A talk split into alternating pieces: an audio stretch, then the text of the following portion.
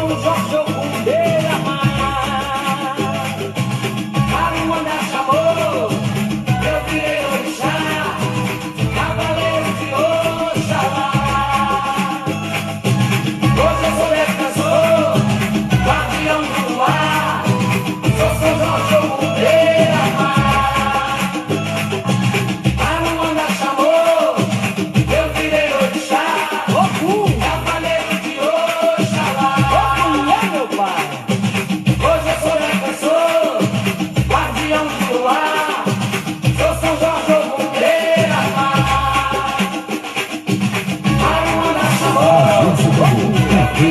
Abraço de Rádios Comunitárias apresentam Jornal Tambor. Jornal Tambor.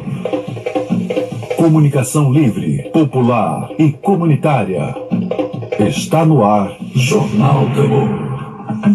Jornal Tambor. Bom dia, bom dia, bom dia pra você. Bom dia, hoje é quinta-feira, dia 23 de abril de 2020, 23 de abril, dia de São Jorge, e vamos começando a edição de hoje do jornal produzido pela agência Tambor, com muita proteção, pedindo proteção a todo o planeta Terra. Estamos começando agora o jornal produzido pela agência de comunicação popular Tambor. Vamos aos destaques de hoje. Aos destaques de hoje, quinta-feira, para começarmos agora as principais notícias de hoje. Daqui a pouquinho, daqui a pouquinho temos o quadro Dedo de Prosa. Daqui a pouco. Vamos lá, vamos aos destaques de hoje. Nós temos hoje nos destaques de hoje 24, 23 de abril de 2020, dia de São Jorge Ogum no sincretismo religioso. Nas últimas 24 horas, São Luís registra 10 mortes por Covid-19. Número muito preocupante, extremamente preocupante: 10 mortes nas últimas 24 horas. Professores da UEMA desenvolvem aplicativo para monitoramento de aglomerações, coisa que já acontece em São Paulo. As empresas de telefonia estão monitorando ah, as aglomerações por meio de celulares, de aplicativo eh, de celulares. E agora é a Universidade Estadual do Maranhão que, que está desenvolvendo esse aplicativo. Bom, e hoje no nosso quadro Dedo de Prosa, temos daqui a pouquinho nosso quadro de Dedo de prosa.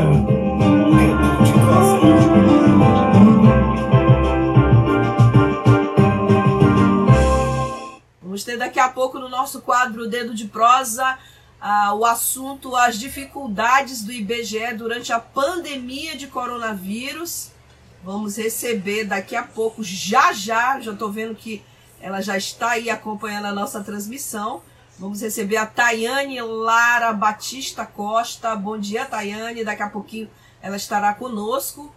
É, vamos falar com ela, que é advogada e coordenadora estadual da PNAD Contínua, a Pesquisa Nacional por Amostra de Domicílios do Instituto Brasileiro de Geografia e Estatística, o IBGE. A Tayane Lara Batista Costa estará aqui para conversar conosco. Aliás, ela já está aí é, e nós vamos conversar com ela é, sobre esse assunto. Já já vamos apenas é, trazer mais informações às pessoas que estão nos acompanhando no nosso jornal produzido pela agência Tambor. Bom, essa informação é importante. É, nós temos aqui mais uma informação que interessa a você. Preste atenção no serviço. Bom, a dica de serviço de hoje é que consumidores que fazem parte da tarifa social de baixa renda podem requisitar a isenção do pagamento da tarifa de energia no período de 1 de abril a 30 de junho deste ano. No Maranhão, para fazer pedido de isenção, é preciso salvar na agenda do celular o número 98 255 0116. Eu vou repetir: 2055 0116. E aí você faz o contato pelo aplicativo WhatsApp. Os, o cliente deve informar conta, contrato seguir as orientações da atendente virtual, informando o número do NIS, número de inscrição social NIS, e seja do titular da conta ou de qualquer pessoa que more na mesma casa. Portanto, essa solicitação é feita e a partir dessa solicitação é feita a confirmação do banco de dados do governo federal. Após a checagem e validação dos dados, caso esteja tudo certo, tudo ok, com a documentação, o consumidor passa a ter o benefício a partir da fatura seguinte. Atenção, para o beneficiário que não é titular da conta, contrato, é necessário informar, além do número do NIS, outras informações como nome completo, CPF, identidade, data de nascimento e nome da mãe. Nome da mãe é fundamental. É, para fazer o cadastro na tarifa social é importante que o NIS esteja ativo. E para saber se seu cadastro ainda está ativo, existe uma central de relacionamento da Secretaria Especial do Desenvolvimento Social do Ministério da Cidadania o número para o contrato é 0800, anote aí, 0800 707 2003. Vou repetir, 0800 707 2003 para consumidores que fazem parte do tarifa social de baixa renda requisitarem a isenção do pagamento de tarifa de energia no período de 1 de abril a 30 de junho deste ano. Bom, eu vou colocar agora, vou tentar colocar agora a nossa convidada de hoje, a Tayane, para conversar um pouquinho sobre esse imenso trabalho que o IBGE faz é, e que está tá tendo muitas dificuldades para poder fazer esse trabalho por conta da pandemia do coronavírus. É, vamos lá conversar com a Tayane. Nosso quadro, você sabe que é o nosso quadro de entrevista Dedo de Prosa, é de segunda a sexta. Você pode, inclusive, sugerir as pessoas. Ayane, muito bom dia, seja bem-vinda. Bom dia, Flávia. Tudo bem? Em casa, claro. Tudo bem. Oi? Em casa, claro, não? Sim, em casa. É, desde o dia 20 de março, nós estamos no teletrabalho, no home office. Perfeito, perfeito. Bom, vou te apresentar para as pessoas que estão entrando. Ah, ah, eu estou conversando agora com a Tayane Lara Batista Costa. Tayane é advogada e ela é coordenadora estadual da PNAD contínua, Pesquisa Nacional por Amostragem de Domicílios contínua do IBGE, o Instituto Brasileiro de Geografia e Estatística, que, aliás, é, a PNAD é um raio-x da sociedade brasileira. Uhum. E vou começar te perguntando, Thaís, sobre a, aquela denúncia que foi feita pelos ex-presidentes do IBGE, inclusive denúncia que repercutiu em grandes jornais como o Globo, que eles denunciavam que haveria um apagão estatístico no Brasil durante esse período. Então, isso já foi contornado por conta de que agora vocês vão realizar com auxílio das telefonias, das empresas de telefonia. Seria isso? Isso. É, a gente, a pesquisa nacional por amostra de domicílios contínua, ela começou em 2011. Né? Isso. Desde 2011 nós temos ela como principal indicador do mercado de trabalho. Então, logo é, as, seguimos as orientações né, da Organização Mundial de Saúde, tão logo a pandemia se alastrou, nós, nós fomos para o teletrabalho. Daí o IBGE está se adequando para esse novo momento, né, para como vamos fazer essa pesquisa. Então, nós estamos fazendo por telefone, sendo que o IBGE já tem é, cadastro telefônico de quase todos os domicílios. E, além disso, nós tivemos a medida provisória, que é, nós teremos dados de outros, da Anatel, de, outros, de outras fontes, para que a gente continue essa pesquisa. Nós não teremos apagão estatístico, a gente só precisa que a população contribua e nos informe, né, que nos atenda, que responda aos questionamentos dos nossos entrevistadores.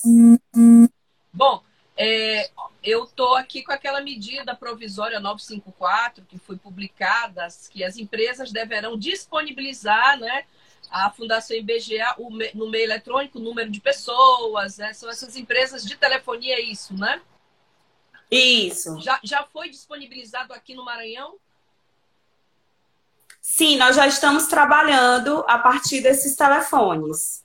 Perfeito. Eu quero, eu quero compartilhar contigo. E eu quero, é, é, aproveitando, é, enfatizar o sigilo, né? Nós temos a Lei 5.534, que garante o sigilo dessas informações. Toda informação que o cidadão dá ao IBGE, ela só tem fins estatísticos, né? Inclusive, nós, em hipótese alguma, podemos divulgar qualquer dado personalizado. Né? Cada informação, cada domicílio, ele vai para uma expansão, né, que nós chamamos da amostra, e só é para fins estatísticos. Bom, o meu colega aqui de Agência Tambor, fundador desse projeto de comunicação popular, o Emílio Azevedo, ele está ressaltando uhum. que esse é um trabalho muito importante. E o Ed Wilson, também da redação da Agência Tambor, também fala da confiabilidade que é uma instituição chamada IBGE na sociedade Sim. brasileira. A gente, nós, jornalistas, recorremos muito ao IBGE na hora de fazer uma matéria. Queria que tu falasses para as pessoas que estão nos acompanhando a importância desse trabalho, desse trabalho especialmente não parar no momento em que a gente sabe que a economia está sofrendo uma mutação profunda e que todas as, as relações sociais estão sofrendo alterações. Queria que tu falasses para os nossos ouvintes a importância fundamental desse trabalho. Isso. O IBGE é o Instituto Oficial de Estatística. Nós temos mais de 80 anos né, de trabalho de excelência, inclusive é motivo de orgulho para todos os brasileiros. Somos mundialmente conhecidos, é, principalmente pela implantação da tecnologia nas pesquisas. Né? Nós Sim. fomos um dos primeiros países a usar o computador de mão para coletar esses dados e, e aí melhorar na imputação e na, na, na codificação destes, né? Então, assim, é, além de Instituto de Excelência, nós temos o trabalho que é retratar o Brasil e que a partir dessas informações é, as políticas públicas sejam implementadas a, a contento. Então, por isso que a gente enfatiza tanto que a gente não pode parar. Nós sabemos é, o tanto que a é, pandemia vai é, afetar diversos setores e que a gente precisa ter essas informações para que as políticas públicas sejam implementadas da melhor maneira possível. Eu costumo, é, eu, eu, falo sobre, por exemplo, um dado que fomos demandados recentemente, que é sobre a informalidade.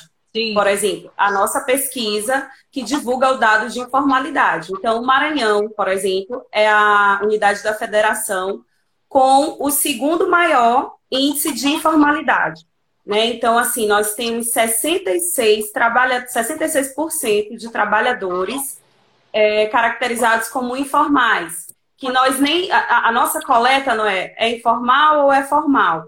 Nós temos vários é, me, mecanismos, né? a gente faz um proxy para essa informalidade. Trabalhador doméstico sem carteira, empregado do setor privado sem carteira, o conta própria que não tem CNPJ, é, o, o, empregador também que não tem CNPJ. Então, assim, a gente faz desse proxy a informalidade. E aí, o Maranhão, a gente tem o Pará com 67,5%, seguido do Maranhão com 66,5%. 66,5% não é brincadeira. De informalidade. Então, esse dado é importantíssimo, porque com ele a gente tanto sabe, né, tem a, o norteamento de tanto que teremos que precisaremos do auxílio emergencial, como também do tanto que é, isso, de certa forma, atinge, afeta para que as pessoas fiquem em casa. Né? Assim, são 66% de trabalhadores informais. Perfeitamente. Tayane, é, mas a gente sabe que, embora toda essa importância do órgão, ano passado ele sofreu algumas declarações desastrosas do próprio presidente da República, Jair Bolsonaro, e do próprio ministro da Economia, Paulo Guedes. O Bolsonaro chegou a dizer, eu tenho a declaração textual para ser é, fazer comunicação responsável, como a gente faz aqui, ele uhum. dizendo que a taxa de desemprego do IBGE, o Bolsonaro chegou a dizer ano passado que a taxa de desemprego do IBGE, é uma coisa que não mede a realidade, tá ok? É, chegou a dizer isso, que são, parece que são índices feitos para enganar a população. E a gente sabe que o IBGE, é claro, é um órgão governamental. É muito difícil conviver com num ambiente de pesquisa, no ambiente de ciência, como é o ambiente formado pelos técnicos do IBGE, quando a maior liderança do país critica dados e dizem que esses dados não medem a realidade brasileira?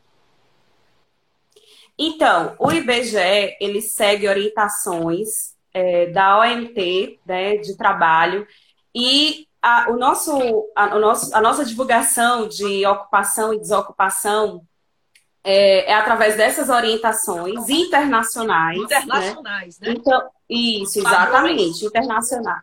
Isso, internacionais. E é, um, o que foi que eu posso esclarecer que foi comentado no período é que o IBGE considerava quem recebia algum desses programas sociais, Bolsa, Bolsa Família, Família como trabalhando. E isso não ocorre, né? A gente não considera quem, quem recebe algum auxílio de programa social como trabalhando. Nós consideramos como trabalhando qualquer pessoa, 14 anos ou mais, que exerce alguma atividade remunerada. Por isso a nossa pesquisa é a mais completa, porque não é, caracteriza só a formalidade. Nós temos a formalidade e a informalidade. Então, se você chega no domicílio, que a, a dona de casa faz bolos para vender, nós captamos. Então, toda atividade que a pessoa exerce por mais de uma hora por semana, que tenha é, rendimento, nós captamos como trabalhando. E daí nós fazemos análises, né? De como, por exemplo, é, a subocupação, como, por exemplo, é, as pessoas que é, poderiam estar trabalhando, mas não estão trabalhando as 40 horas, por exemplo. Então, a partir daí vem o rendimento. A partir daí, a gente tem, é, da PNAD contínua, a gente tem o rendimento de todo o domicílio e também divulga a renda per capita muito importante, né? Um indicador muito importante para caracterizar é, a, a desigualdade, a pobreza do Estado. Então, assim, é, o que eu posso enfatizar é que nós seguimos orientações internacionais sobre é, trabalho, ocupação, rendimento, né, assim, da seriedade do órgão que é o IBGE, do Instituto, né? É o IBGE. Sem dúvida nenhuma. Inclusive, eu queria compartilhar contigo que hoje a gente trabalha com algo chamado jornalismo de dados, que é um jornalismo que se baseia menos na opinião e mais na precisão dos dados. E por isso é tão importante o trabalho do IBGE. E por falar nessa importância, eu tenho uma pergunta para ti aqui da nossa redação, é, direto da redação da Agência Tambor. Estamos todos trabalhando em casa para produzir esse jornal diariamente. É, a pergunta é do Benedito Júnior Benedito Júnior, quer que você fale um pouquinho do desafio que é enxergar esse batalhão de invisíveis, essas pessoas invisibilizadas socialmente e que o IBGE vai lá e contabiliza como é que é feito, a importância desse trabalho de trazer para as estatísticas oficiais essas pessoas que são invisíveis. Isso. É, a Pesquisa Nacional por Amostra de Domicílios, a PNAD contínua, é, nós coletamos, ela é domiciliar, nós coletamos domicílios. Uhum. O censo demográfico, que é o que é realizado de é, 10 em 10 anos e que inclusive foi adiado por conta da pandemia, nós teríamos o censo demográfico agora de 2020, nós contabilizamos toda a população. É, a PNAD contínua, por conta da característica domiciliar, nós vamos nos domicílios particulares permanentes ocupados, né? Então, assim, o principal dados que, que nós temos, social, eu, eu não, não sei se eu entendi bem o, o que quis dizer se a, a população invisível, né? Pessoas é, que não é, têm renda, que, por exemplo, sobrevivem de, de programas sociais, né? Pessoas... Ah, sim, captamos, é, sim. O desafio é, né? é um desafio imenso, né? É, é um grande desafio para os nossos agentes de coleta. Né? Eles, é, a gente está de encontro com várias realidades. A gente tem uma realidade, por exemplo, do trabalho das quebradeiras de coco, uhum. em que o rendimento é muito pequeno. Mas, assim, muito pequeno. Sempre vem, a gente tem é, crítica de dados, né? Então, sempre vem rendimento muito abaixo. E aí a gente vê, é, nós vemos as várias realidades do Brasil. Né? Então, assim, se alguém contabiliza como rendimento mensal 20 reais, 30 reais, é porque aquele valor faz toda a diferença na sua, na sua, no seu modo de vida, né? No, no, no, nas suas atividades. Aqui no Maranhão, Assim, é, a população é a maior população rural do Brasil, então o modo de economia é diferente, né? Você não fica, não tem o, o, dinheiro propriamente dito. Você tem a galinha no fundo do quintal, você tem a horta. Então é um modo de subsistência, de, de é uma economia bastante atípica e informal, né? Sim, nós temos previsão para isso, inclusive, Sim. como renda é, em produtos e mercadorias, né? Uhum. E assim, é justamente por isso que é, nós pedimos a colaboração de quem recebe essa ligação do IBGE, porque nós já temos essa dificuldade de alguns setores rurais ter essa dificuldade de comunicação. Nós estamos enviando telegramas, né? nós estamos utilizando os correios também. Isso para que tenha esse retorno de contato, mas em algumas situações específicas fica bem complicado. E aí é por isso que a gente novamente solicita que quem receba a ligação do IBGE responda a esses dados. A gente tem o 0800 721 8181, que o morador, o, a pessoa que estiver recebendo aquela ligação do IBGE, ela pode confirmar se se trata de um entrevistador do IBGE, porque ele, ela, ele vai passar a matrícula e com a matrícula, o nome, ele consegue confirmar o número de telefone, tanto no 0800 que recebe ligação de celular e de telefone fixo, como no respondendo ibge.gov.br. Certo. Bom, aí tu falaste que o IBGE, nesse momento de pandemia, ele está utilizando como ferramentas de pesquisa não presenciais, né? Claro, é, telefonia e telegramas, não é isso? Isso. Outro, tem outro recurso que vocês estão utilizando para realizar a PNAD contínua? além de telegrama e telefonia? Como nós fomos pegos de surpresa, né, assim, mediante uma celeridade, a, a coordenação nacional está, assim, vendo outros modos de um, um, um questionário por internet, em como fazer um ticket, porque, assim, é muito importante é, que seja aquele domicílio selecionado. Então, por isso a gente tem que, para de repente, faça essa coleta por internet, a gente tem que garantir alguma segurança, né? Então, já estamos estudando, já estamos, eu falo, enquanto IBGE nacional, Sim. estudando essas possibilidades de melhorar essa coleta e informatizar cada vez mais. Por enquanto, é por, telefone, por enquanto, é por telefone, respondendo os questionamentos do entrevistador do IBGE.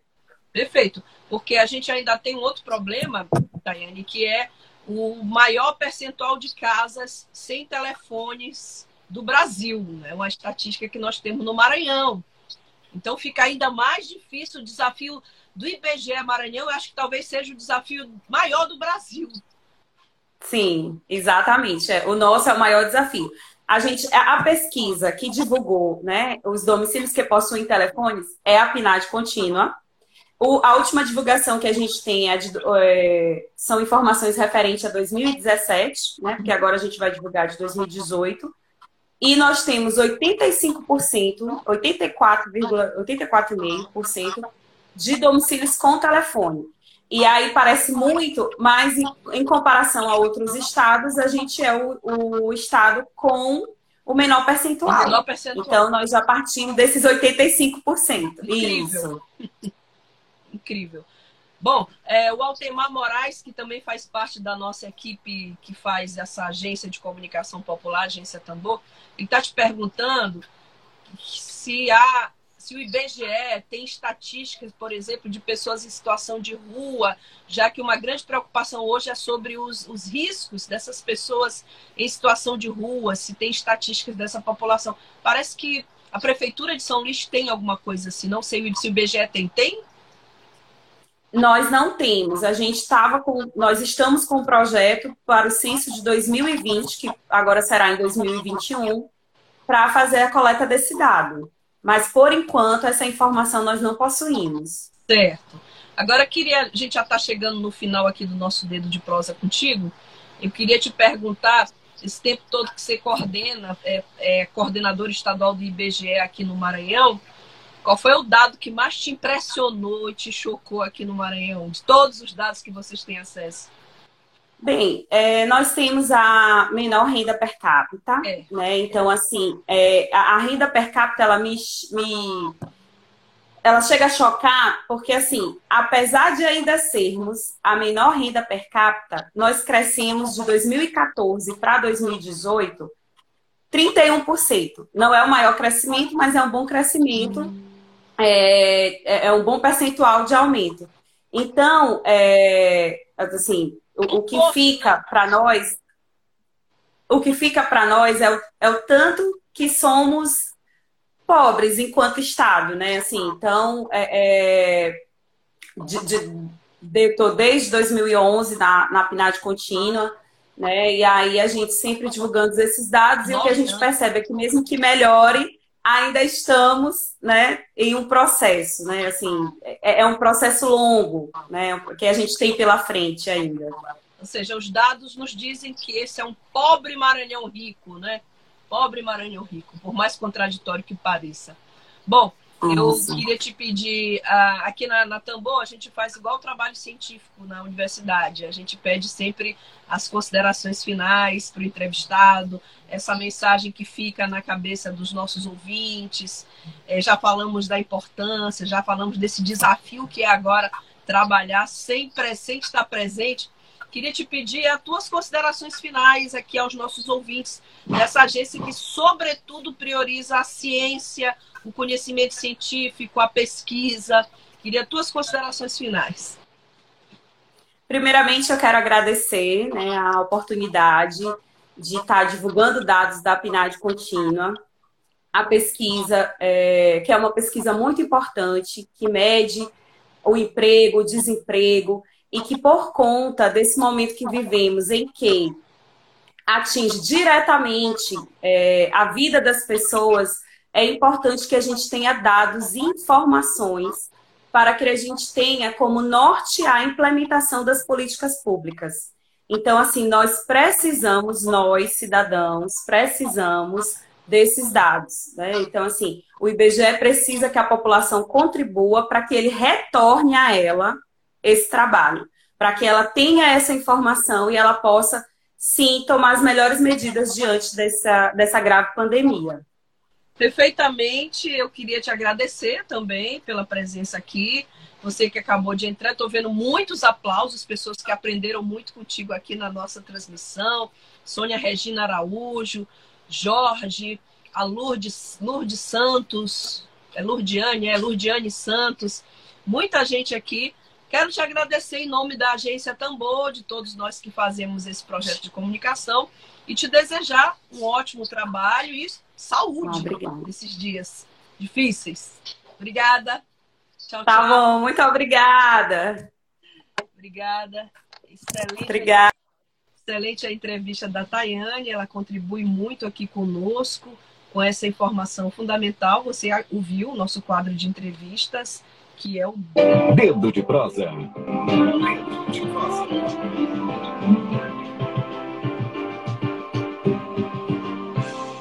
Você ouviu Dedo de Prosa, nosso quadro de entrevistas diário, de segunda a sexta. Bom, a pergunta da Ana Lourdes, querida, bom dia, Ana Lourdes, direto de Fortaleza. A situação lá não é tão fácil, mas aqui no Maranhão também não está tão simples assim. Ela diz assim: qual o ano que teve aumento para 31%? Bom, vou encaminhar a tua pergunta, Ana Lourdes, direto para a Tayane, para que ela possa responder. A, é, o Souza nos fala aqui, é, é a Souza, né? A gente só lê né? O, parabéns pela iniciativa de prestar esses esclarecimentos. Todos os dias temos aqui esclarecimentos para você. Agora, informação ruim que começa a chegar aqui até nós hoje, 23 de abril. Informação ruim: hospitais começam a rejeitar pacientes com suspeitas de Covid-19. Na segunda-feira, nós falamos que as UPAs estavam recebendo aqui pessoas com sintomas de coronavírus estavam mandando de volta para casa. Agora já são hospitais, embora as autoridades ainda garantam que há controle, mas os, os hospitais agora e as UPAs estão não estão recebendo mais pacientes. É muito ruim, é muito grave. Tem informações aqui para vocês de que profissionais de saúde, independente de hospital público ou privado, Hospital São Domingos, esses profissionais que estão na saúde estão adoecendo, estão morrendo. Nunca houve, ninguém estava preparado para esse tipo de situação, nunca houve treinamento, é, não havia nenhuma informação sobre o coronavírus. Eu acabo de receber aqui no meu WhatsApp pessoal que tem técnico de saúde, profissional de saúde, dormindo na garagem de suas casas para não entrar em casa. Então, é muito grave, a gente reforça mais uma vez a, a responsabilidade que é você colocar um profissional seu, se você tem uma empresa, ou a responsabilidade sua de sair de casa e contrair o coronavírus. Tivemos a notícia muito triste essa semana da partida da, do Roberto Fernandes, nosso colega jornalista, que morreu no feriado do dia 21 de abril. E agora tivemos a informação ontem que o Douglas Pinto, repórter da TV Mirante, está com coronavírus e nos resta agora é vibrar, fazer vibrações positivas para que essas pessoas que estão contaminadas é, possam se recuperar, como alguns conseguem. E, mais do que isso, que possamos ter a responsabilidade de ficar em nossas casas. Fique em casa, só saia se for extremamente necessário. Estou aqui com o boletim, todos os dias nós lemos o boletim com os números atualizados aqui de coronavírus mas nós temos aqui uma, uma reportagem que eu queria compartilhar com vocês antes do boletim da Nara Lacerda sobre uma coisa que nos atinge diretamente. Nós que diariamente temos informações, é, recebemos informações, estamos acompanhando. É, então a informação é que até metade da população do planeta pode sofrer transtornos psicológicos em tempos de pandemia. Até metade da população. No dia, no dia 20, 20, 21, feriado, fez exatamente um mês que o governador Flávio Dino editou o primeiro decreto fechando as entradas de rodovias estaduais, as a rodoviária não receber nenhum nenhum ônibus de outro estado. Então, nós já, já estamos na hipótese mais, mais calma, nós estamos há um mês de pandemia, algumas pessoas estão mais. Então, essa informação é muito triste, que até metade da população pode sofrer transtornos psicológicos. E a informação que eu acabo de receber agora, não temos boas notícias, é que toda a cadeia a cadeia de grande parte dos países já entrou em colapso no seu sistema de saúde. Bom, eu vou agora ler para vocês, vou, vou, ler, não, perdão, eu vou compartilhar a reportagem, peço que você ouça a reportagem sobre esse alerta que é feito pela Fundação Oswaldo Cruz, que toda metade da população, corrigindo, população brasileira, pode sofrer transtornos psicológicos em tempos de pandemia. Nesse momento, o que, que se exige? Acolhimento de novos temores, readequação de planos, novas formas de viver a coletividade, esforços diferenciados para a manutenção dos nossos laços de afeto. Todas as sextas nós trazemos as dicas de isolamento, as dicas culturais de isolamento. A Lívia Lima trouxe a dica dela semana passada. Nós temos as dicas de leituras, de filmes, de séries, de o que você estiver fazendo, compartilhe, ajude as pessoas que já estão sentindo os efeitos dos transtornos psicológicos. Bom dia, Wellington Alemão, obrigada pela sua audiência de todos os dias. Vamos agora ouvir um pouco dessa reportagem que nos mostra a preocupante informação dada pela Fundação Oswaldo Cruz de que metade da população brasileira pode sofrer transtornos psicológicos. O que nós devemos fazer? Você está muito bem na live, o Hélito Alemão fala, estou muito em live. Isso é importante, é uma outra, é um outro recurso, é ficar assistindo as lives. Nós temos lives é, de cantores, nós temos lives aqui de, de, de cientistas, é, filósofos, professores universitários, e tem, também tem mais serviços disponíveis online até o dia 6 de maio, tá certo? 6 de maio tem vários serviços disponíveis, gratuitos, cursos da Fundação Getúlio Vargas. Olha, é, temos várias informações. Eu vou, vou, dar a reportagem, mas como tem chegado notícia de forma é, o tempo todo, eu vou sempre compartilhar com vocês as notícias que eu tenho recebendo que eu tenho recebido, porque às vezes chega aqui em cima da bucha, né? Chega aqui a notícia e aí a gente tem que trazer. Olha, essa informação está chegando agora ah, em coletiva de imprensa realizada por videoconferência na manhã de, de, de ontem, quarta-feira, os desembargadores do Tribunal de Justiça do Estado do Maranhão Cleones Cunha, que é o presidente do TJ Maranhão, o Tirone Silva, vice-presidente corregedor, acompanhados do diretor-geral André Mendes, anunciam novos serviços disponíveis pela internet ao eleitor até 6 de maio, data de fechamento do cadastro eleitoral. Então, esse é um ano de eleições municipais. Lamentavelmente, não sabemos como é que essas eleições vão, vão ser realizadas. Esperamos que até outubro tudo já tenha é, debelado, pelo menos uma, alguns, alguns casos tenham diminuído.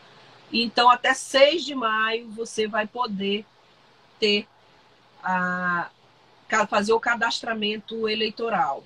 No, nesse ano de 2020, com a pandemia provocada pela Covid-19, a Justiça Eleitoral como medida de prevenção e combate à proliferação, suspendeu o atendimento presencial, certo? Então vamos agora à reportagem da Lara, da Nara Lacerda sobre a situação grave que a pandemia do coronavírus pode trazer a nós, os transtornos psicológicos que isso pode trazer para nós. Durante uma situação de pandemia, estima-se que de um terço a metade da população pode vir a sofrer alguma manifestação de transtornos psicológicos se não houver acesso a cuidados específicos. O dado foi divulgado pela Fiocruz na cartilha Saúde Mental e Atenção Psicossocial na pandemia Covid-19 o documento ressalta que estados de alerta, preocupação, confusão e sensação de falta de controle são reações normais em uma situação tão atípica. Fatores como o grau de vulnerabilidade de cada indivíduo e as proporções da pandemia afetam diretamente as percepções e podem ser determinantes para o nível do estresse. O professor pesquisador da Escola Politécnica de Saúde, Joaquim Venâncio, da Fiocruz, Denis Petuco, afirma que as consequências podem afetar mesmo quem não tem histórico de transtornos psicológicos. Porém, sem dúvida, quem mais preocupa são aqueles que já carregam algum agravante na saúde mental. Agora, se a gente pensar, por exemplo, em pessoas que já carregam consigo algum tipo de transtorno mental de base, algum tipo de sofrimento em termos de saúde quadros mais graves de ansiedade, isso pode se agravar. E o curso também, mesma coisa, né? pessoas que já têm um quadro depressivo, tudo isso. Então, isso pode trazer inúmeros agravos. Né? A questão de pessoas que fazem uso prejudicial de álcool e drogas também na semana passada, o Ministério da Saúde e a Organização Pan-Americana da Saúde lançaram uma campanha publicitária que tem o objetivo de amenizar os efeitos da Covid-19 na saúde mental dos brasileiros. Os vídeos têm como público-alvo cuidadores e familiares de pessoas idosas e crianças e trabalhadores da saúde. Denis Petuco afirma que as condições de trabalho desses profissionais podem ser um agravante. O caso dos trabalhadores de saúde que estão na ponta, né, que estão enfrentando aí no, no cotidiano uh, esse dilema, a questão deles nem passa diretamente pelo aspecto do isolamento social, até porque, é pelo contrário, essas pessoas elas estão aí na ponta. Mas com certeza isso traz sim, a gente já tem damados, aí já tem uh, pedidos de suporte, de ajuda nesse sentido, assim, de trabalhadores de saúde que estão vivendo situações de extrema ansiedade, de extrema angústia, diante, por exemplo, de situações como a falta de, de insumos, né, de, né, de EPIs, equipamentos de proteção individual, Vale ressaltar que nem todos os problemas psicológicos e sociais apresentados evoluem para uma doença mental ou podem ser classificados dessa forma. Boa parte das sensações e angústias desse período são respostas perfeitamente normais frente à pandemia. O professor aponta que cuidar da saúde mental é uma tarefa que transcende o Sistema Único de Saúde. O Estado, como um todo, é responsável pelo bem-estar das pessoas, devido à sua responsabilidade de garantir segurança financeira em meio à crise econômica desencadeada pela pandemia do coronavírus. Não apenas os equipamentos do SUS vão ter que acolher essa população, mas a gente tem que pensar em, em mecanismos que não são propriamente da saúde, mas que podem contribuir para que os impactos da saúde mental da população sejam menores, como medidas de, de seguro de emprego, de auxílio social, enfim.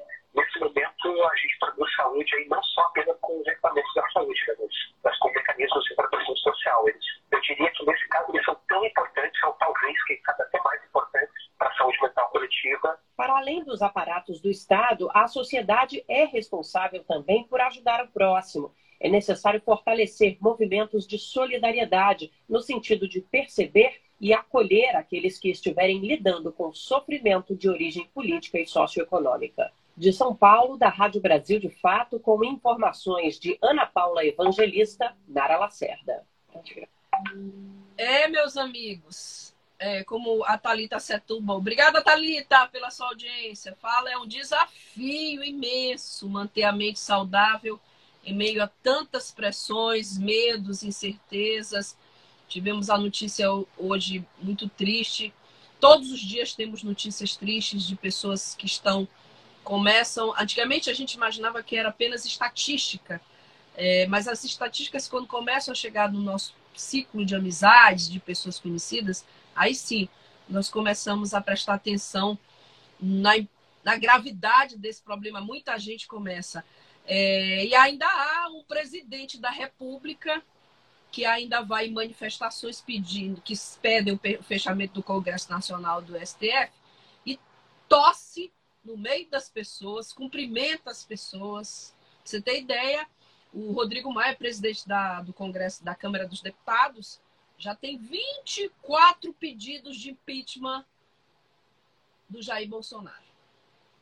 Tamanha a irresponsabilidade pública desse presidente que não tem o menor respeito pelas pessoas, não tem respeito pela ciência, não tem respeito por nada, por negros, por indígenas, pela população LGBT. Durante todo o processo eleitoral, ele fez escárnio de população LGBT, de população negra, de indígenas, de mulheres.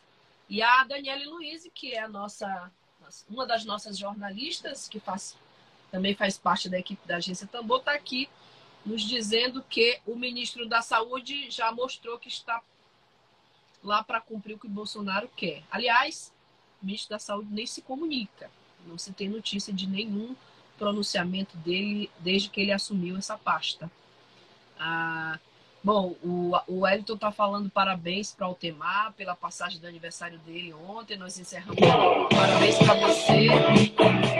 Deseja, Altemar, sobretudo, saúde, saúde, saúde. Muita saúde para você. Esses tempos difíceis para todos nós. As notícias não são das melhores hoje, mas nós estamos aqui exatamente para. Preste atenção no serviço trazer informação para você. Tem uma informação do FIES aqui para você. É, você que é, é, estudante universitário, você que quer saber detalhes ainda nessa situação toda, como é que vai ficar o FIES, é, o financiamento estudantil. Vamos saber agora. Ministério da Educação prorrogou novamente o prazo para estudantes validarem as inscrições do FIES nas faculdades e formalizarem os contratos com os bancos.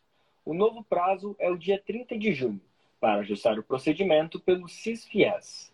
A data também é válida para a realização de transferência integral de curso ou de instituição de ensino, e para quem solicitou, ampliar o prazo de utilização do financiamento.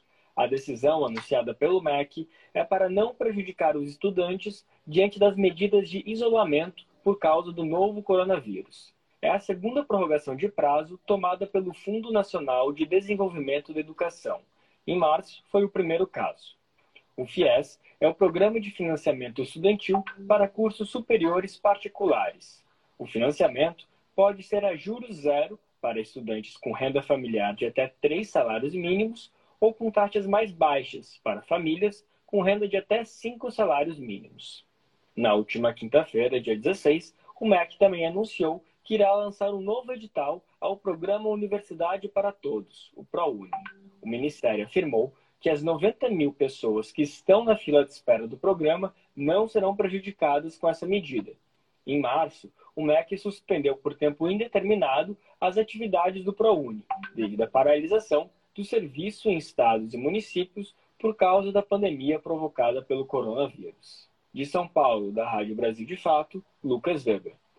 Obrigada, Lucas. Bom, então aí você viu, foi prorrogado o prazo para o FIES. Você que precisa do FIES para fazer o seu curso superior, já foi prorrogado o FIES. Bom, a informação que eu chego, que chegou aqui para nós da, é uma boa notícia. Que bom! Finalmente temos hoje uma boa notícia aqui.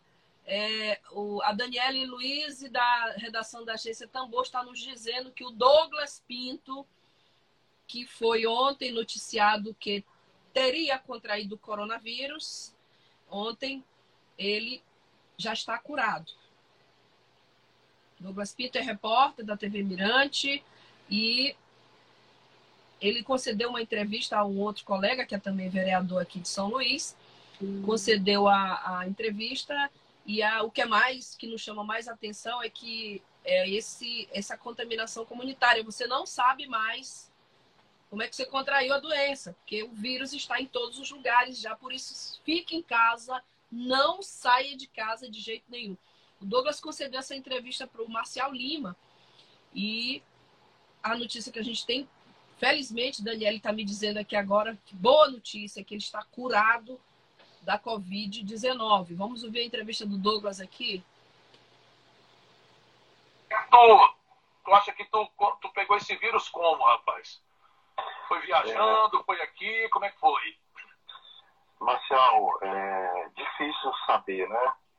Porque ele está espalhado por aí, né? E a gente imagina o tempo todo, não, não vou pegar, a gente nunca imagina, né, Marcelo, que a gente vai pegar.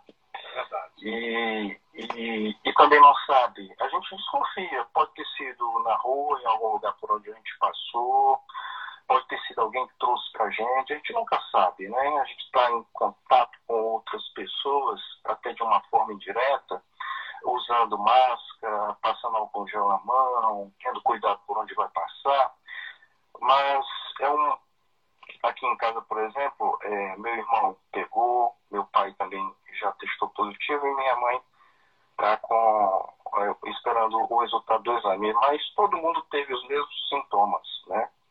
Eu ainda estou com um pouquinho de tosse, mas eu já estou no 15 dia hoje, já falei com a médica infectologista, ela me disse que eu posso sair do isolamento, mas ainda utilizando máscara, né? Agora, Douglas, é... me diga uma coisa, quais os sintomas que você sentiu no início? O que foi? Marcelo, os primeiros quatro dias são uma febre que não para, a gente toma remédio, ela não passa, é, vem a tosse, né, a tosse seca, a coriza, aquela, o quadro mesmo gripal, é, dor no corpo, dor de cabeça, a cabeça fica, é, a dor de cabeça também não, não passa definitivamente, ela, ela, ela alivia um pouquinho, mas a cabeça fica pesada, o corpo fica mole, a gente fica com aquele mal-estar, com vontade toda o tempo todo de ficar deitado, sem vontade de se levantar, sem vontade de comer. Calafrio? É, eu não cheguei a ter calafrio, eu cheguei a ter é, diarreia. E durante dois dias eu fazia, eu ficava tão cansado que eu, ficava, eu fazia muito mais esforço para respirar, né? Então, esse foi um sinal de, de alerta, né? E aí, é, como todo mundo recomendou, eu não saio de casa se você não tiver com sintoma mais grave. Então, é, é, eu procurei é, fazer o exame quando eu senti esses sintomas diferenciados do, do Covid-19, né? Então, eu fiz fiz o exame é, no sétimo dia de sintoma. Mas depois da primeira semana, Marcelo, aí foi tudo desaparecendo, né? Então ficou só mesmo essa tosse seca que eu tô com ela até agora, né? Pois é, Douglas Pinto. Rapaz, eu não sabia não, tá aí. Tomara que passe tudo isso e você volte. Você está quantos dias já afastado aqui da TV? Eu estou no, no 15 dia já, Marcelo. E, dia. e, e entro de férias logo em seguida para me cuidar melhor. Ok, Douglas Pinto. Obrigado aí, meu amigo. Sucesso aí pra você. Saúde aí, meu amigo velho. Viu? Um abraço.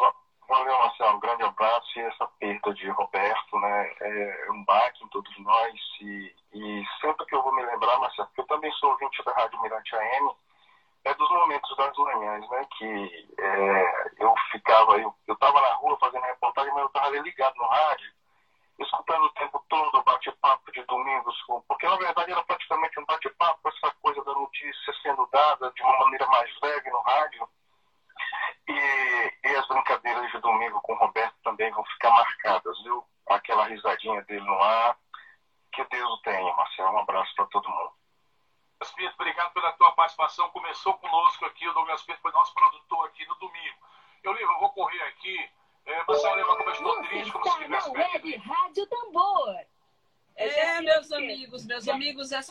Entrevista do repórter Douglas, é, que recebe- recebemos a notícia que o Douglas Pinto já está curado, mas fica a entrevista como lição para nós. O vírus está no ar, você pode contrair o vírus sem nem saber sequer é, como foi que você se contaminou.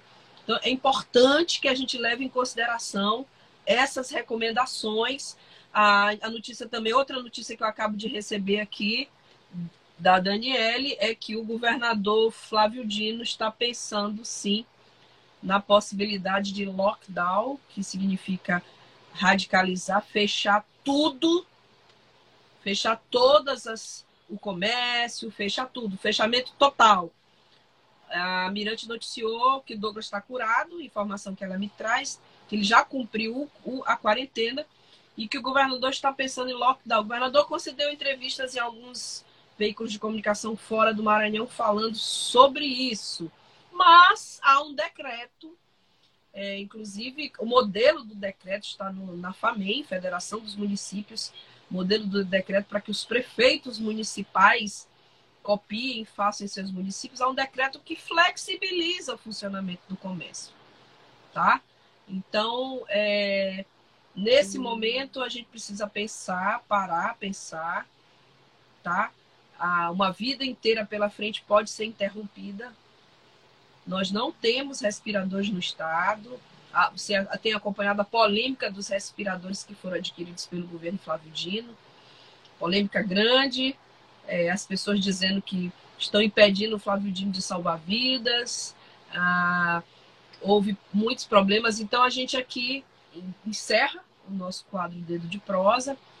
Bom, com a informação aqui que o, há uma informação que o, o Brasil, o Brasil, por conta dos governadores não seguirem o presidente da maioria dos governadores brasileiros não seguirem o exemplo do presidente Bolsonaro, o Brasil é um dos países com uma melhor performance em relação ao Covid-19 nesse sentido. É ridículo achar isso, eu não concordo, eu acho que não é das melhores performances, mas é avaliação de alguns.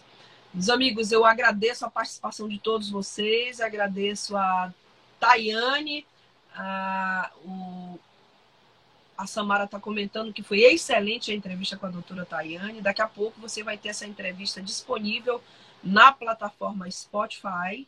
Você vai lá no Spotify e coloca assim, Tamborcast. E aí você vai ter entrevista da coordenadora estadual do IBGE aqui no Maranhão. Ela é advogada, a Tayane esteve hoje conosco aqui. E nós hoje vamos encerrar agora nosso, nosso programa. Amanhã voltaremos com mais um convidado todos os dias, de segunda a sexta-feira. Nós temos aqui um convidado com informações precisas. Desejando para você uma ótima quinta-feira. Hoje, dia 23, dia de São Jorge. Com a proteção, se você acredita, se você não acredita. Tá? Preocupação grande aí do Wellington falando. O povo vai se alimentar como? É. É preciso muito planejamento para fazer o lockdown, Wellington. Preciso planejamento. Bom dia para você, boa tarde para você. Daqui a pouquinho é, você. Daqui a pouquinho não, amanhã você terá aqui conosco mais um convidado e vai ser ter amanhã também as dicas. Amanhã você terá as dicas culturais da pandemia. Qual livro que você está lendo? Qual filme que você acabou de ver? O que, que você tem feito nesse período de pandemia? Traga a sua sugestão. Entre ao vivo conosco aqui na transmissão. Amanhã traremos dicas culturais para a sua saúde mental. Cuide da saúde do corpo, não saia de casa, mas em casa, cuide da sua saúde mental. Tchau, tchau. Bom dia, boa tarde. Até amanhã. Eu estou feliz por